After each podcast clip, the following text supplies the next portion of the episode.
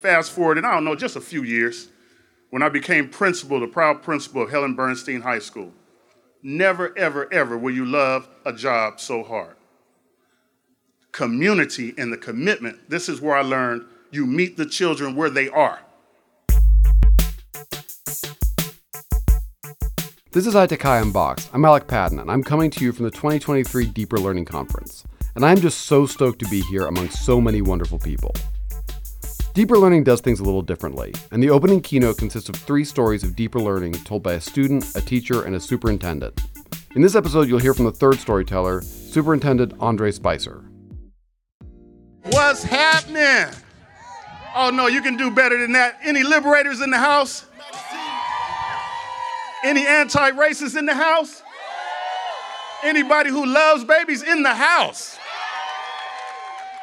Good afternoon. I am Andre Spicer. I happen to be a Region South Superintendent for Los Angeles Unified School District. I'm so honored to be with you today. Want to tell you a little bit about myself, my journey, because we all, you as educators, parents, families, students, we all have ups and downs. We all have challenges. My story is no different than anyone else's. I've had challenges. I've had ups and downs. Who you see here today is not who I was yesterday. Why is that so important for us as educators? Because we have to look through that same lens when we're looking at each and every student. Come on now, do you hear me out there? Am I out here by myself?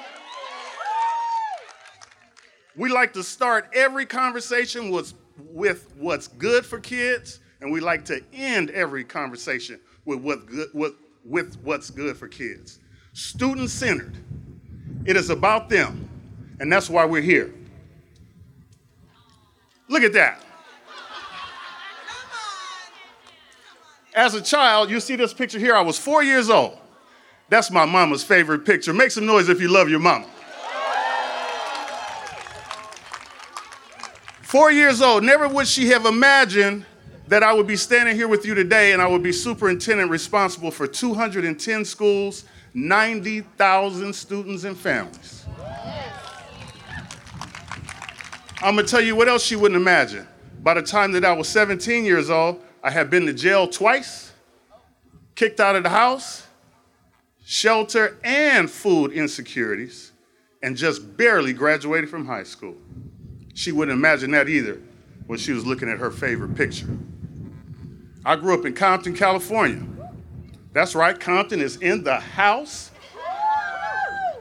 But during the worst times, the eighties, crack pandemic had just about ruined our childhoods, our promise, our dreams.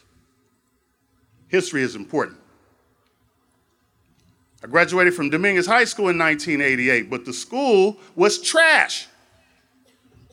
That's right. The school-to-prison pipeline was like a well-oiled machine. We might be in class one day, juvenile hall the next. It was dysfunctional. Our teachers were burnt out. Let's just say we did not have the exemplars of deeper learning in nineteen eighty-eight. Not to say there weren't some good souls there, but this is when I first started to understand equity. We understood we didn't have what our brothers and sisters had across the bay in uh, better neighborhoods, Beverly Hills, or the beach areas. We knew where we were from. We knew we were experiencing police brutality. We knew it was hard just to get to school every day. We knew that it wasn't in the cards for most of us. I heard the young brother Walter say, you know, he's, he's happy that he made it. So many of his friends didn't. The first time I went to jail, my best friend went with me. Problem is, he killed another kid when we were there. He spent the better part of his life in jail for strangling a kid he had never met prior to that.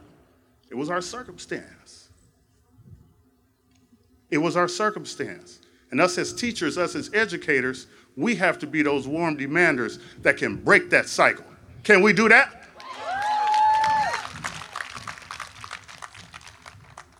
Because of everything that I went through during my uh, high school years, I took a detour. Brother Caleb, we didn't go straight. You see these planes that keep coming by, try to interrupt the best part of all these beautiful people's speeches?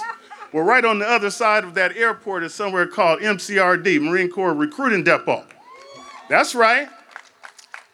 changed my life. seventeen years old, in nineteen eighty-eight, I was the youngest Marine in the Marine Corps. This is when I learned about leadership, commitment, and also started to travel a little bit, learn a little bit about the world that was just a little bit bigger than Compton, California. Changed my life.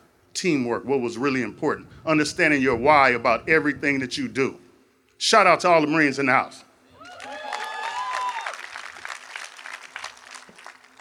But I had enough after four years. Some other Marines here said, I feel you. I decided I wanted to go back and give back to my community. So I enrolled Cal State Long Beach. Three and a half years later, I ended up at a school called Lauren Miller Elementary School where I started my teaching career. Now you're talking about some of the most underserved populations in the country. seventy-seventh and Hoover. We used to call it South Central L A, now we say South L A and so on.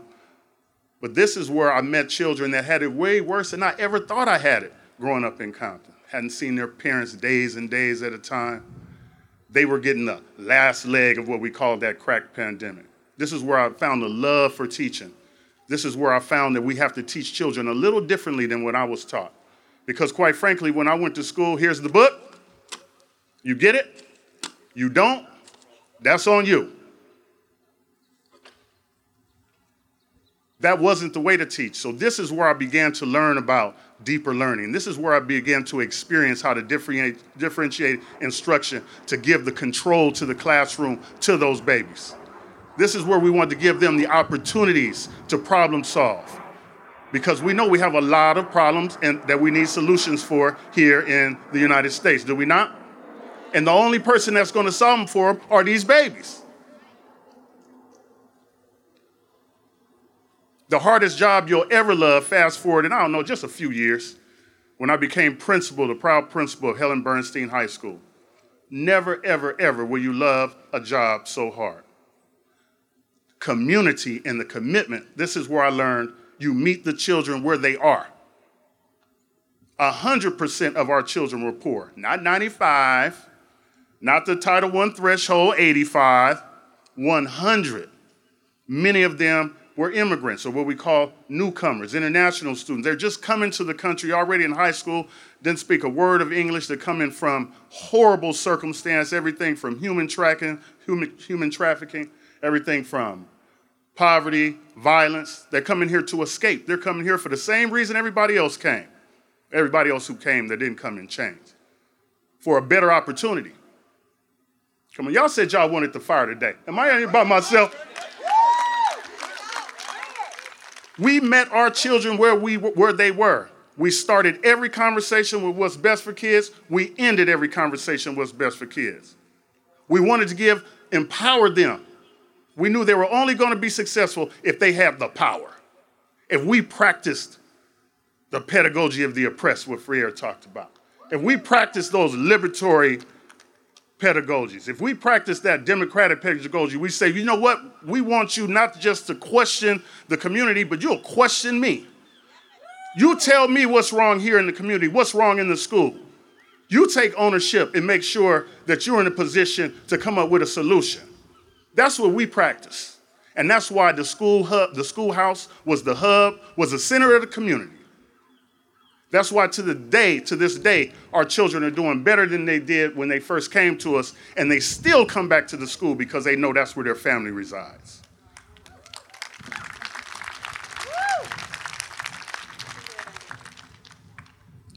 I would not be standing here with you today, General Pledger.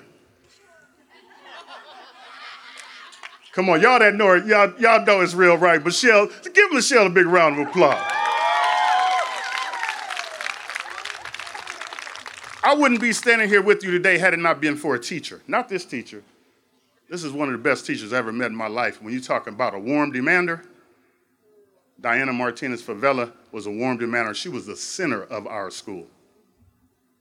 She was a coordinator then, but now she's an assistant principal working to transform lives every single day. But the teacher that changed my life, her name was Miss Sonia Bankston. nineteen eighty-seven, I'll never forget, I was having a little trouble. And she saw me in the hall. And she says, you know what? You're not stupid, you're just a damn fool. and she handed me a book. She said, I want you to read this book, and I want you to bring it back to me in, uh, I don't know, a week or so. I'll never forget. The Autobiography of Malcolm X. It was the first time someone handed me a book that showed me any interest, that I was interested at all. And then the next thing, she had me debate one of my classmates who were in A P classes. Problem is, I had never heard of an A P class. But she started to give me these opportunities, but she was holding me accountable. You can be a warm demander, you can show love, but you're still gonna hold our students accountable. And are you holding yourself accountable, right? Did you create the spaces where they could showcase their talent? Did you create a space where they felt validated and affirmed, like we say in culturally and linguistically responsive pedagogies, right? This year, in the last couple years, I've been honored and just blessed to be working with the Center for Love and Justice, High Tech High Graduate Studies, with Caleb, Nikki, Shani. And we've been coming up with these ideas, or they've been coming up with these ideas and working with our teachers, principals, and our students, how to bring deeper learning, how to bring the power to the student and give it to them. Release. Allow them to learn how they want to learn, allow them to put those learnings in the community, showcase that talent, and guess who feels good after they do that? Our babies do, they feel empowered. I thank y'all for that. Transformed so, so many of our students' lives.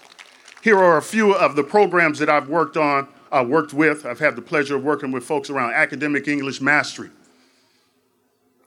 the Center for, uh, excuse me, uh, Access, Equity, and Acceleration, and U C L A Collaborative. All of these are very specific and targeted programs that empower students by, very, by having a very intentional focus on them and the work that we're doing to ensure that they'll become successful. You see all these babies here? Every last one of these students, they were just like me. They weren't supposed to be here. I was supposed to be locked up somewhere. Most of them felt the same way. Every last one of them holding a certificate of acceptance to U C L A. And those of you who follow the trends of college acceptance, you know that's probably the hardest school to get into in the world. If you can get in U C L A, you can get in anywhere. But how does that relate to our deeper learning? Again, examples of how we approach the work, the culturally responsive work, how we uplifted their voice, showcased their student voice, allowed them to be successful. Now I did a little more work here in what we call local district central when I worked with the gang from Center Love and Justice. And just most recently, I was able to help Los Angeles launch the first of its own, the Cultural Arts Passport. What is that? Every student in Los Angeles will have the opportunity to experience the arts. And we know the arts is part of deeper learning as well. Hello? All of our students being able to uh, exhibit performing arts, visual arts, but also to travel, to travel all over the world. We're going to send students to Africa. We're going to send them to Italy, Mexico. We're going to send them to D C, Virginia, Miami. So they can have those experiences so they can see that the world is a lot bigger than wherever they live. But we're going to meet them where they are, but we're going to take them someplace else. Woo! So you see here, my positionality is very important to me. I'm a black man. Yeah, you are. Come on now, easy to see. I'm a father. I'm a Marine. I'm an urban kid. I'm a hip hop kid. Yeah. That does form how I feel and how I see the world. We all have that positionality. That's okay to own your positionality, but make sure that you allow your students, make sure that you give them the voice to own their positionality. That it's okay, that it's their right, their divine right to be who they are. Meet them where they are.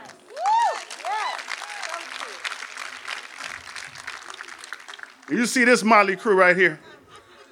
No, Molly Crew, this is my family. This is my wife. My beautiful wife, Coco, is here with me today, supporting me. The reason that I show you this picture is because I love those four children, like any parent. But I bring that same love to my job. We have to love our babies. I had a tweet the other day, and I talked about loving the students. Do you know I got flack for that? No, really, They were all up in my comments talking shit. What do you mean you love the kids? You shouldn't be loving the kids. What's this all about? Yes, I love the kids. Yes, I love the kids. When I drop my kids off, I want somebody there to be loving them. Hello? I want to leave you with one last thing.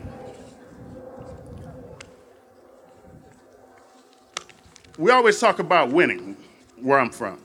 Not winning because we want to win individually, but because we know when we win, the children win. You heard my story. I'm a West Coast kid, a Compton kid. I'm a hip hop baby. I love hip hop. My favorite artist of all time, his name is Christopher Wallace. That's right, give it up for Biggie. The very first time, I want you to listen close to me now. The very first time I ever heard his voice, you know what he said? This is dedicated to all the teachers who said I would never amount to shit. That resonated with me. Don't be that teacher. Be the one that's gonna be, help the kids catch the dreams. Don't be a dream killer, because you never know if you're gonna be teaching Andre Spicer or Christopher Wallace. I love y'all.